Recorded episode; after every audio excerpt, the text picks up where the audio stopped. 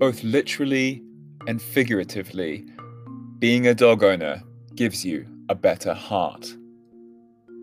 It probably won't surprise you to learn that according to a 2017 Swedish study, dog owners were found to have a 23% reduced risk of developing heart disease than non dog owners.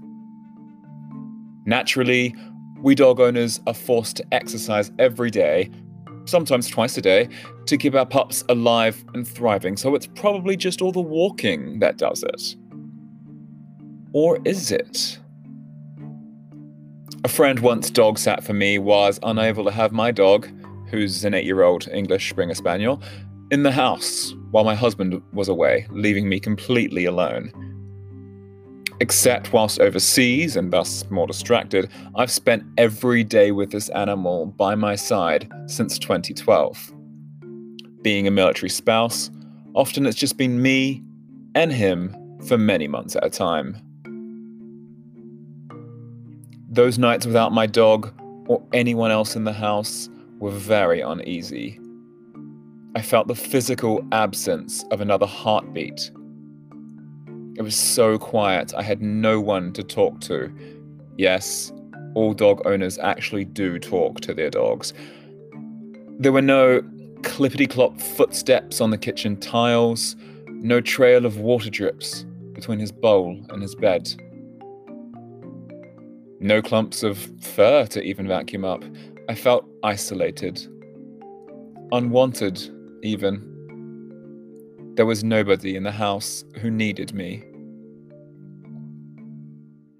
So it wasn't much of a shock when I took to Google and learned you're also 20% less likely to die from any cause if you have a dog than if you live in a pet free home. See, dogs, they actually give us life. I feel my heart sink when I'm without my dog which is something non dog owners probably struggle to understand. They're just animals, right? They'll probably say. Don't they lie around for 18 hours a day? They do. But that's not all they do. They force you up and out of bed every day, even when you really, really don't want to get up. This is probably one of the reasons dogs are actually used in medical or therapeutic environments. They can treat depression. Dogs physically lean right up against you or even lie on you and provide warm blooded contact, something I know we're all needing right now. They reduce your stress levels with their forever positive attitudes. They give you a sense of purpose because they rely on you and they love you unconditionally. If that's not good for the heart, I don't know what is. Dogs are known for being a conduit for getting you to be a more sociable person as well. A 2015 American study suggested they provide people with a passage for getting to know others, friendship formation, and social support. I find this to be incredibly accurate as a dog owner, I talk to strangers every single day, or at least I did, pre pandemic. My dog makes me more extroverted.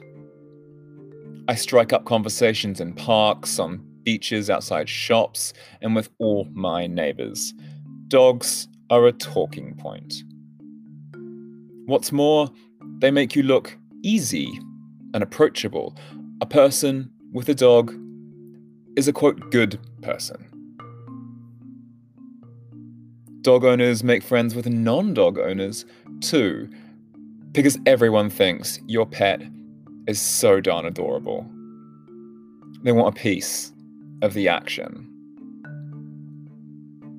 So, speaking of how these four legged friends will help your heart, they are shockingly good in attracting dates.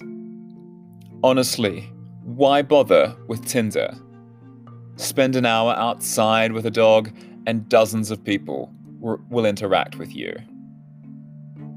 They're the supreme dude magnet, or chick magnet, and even if a new relationship doesn't work out, you already have an other significant other to mend your broken heart faster. At home, my husband and I have very different roles as dog owners. As I put it, he is the quote, fun dad, and I'm the serious dad. It's my job to be the disciplinarian because I work from home. I'm in charge of ensuring good behavior.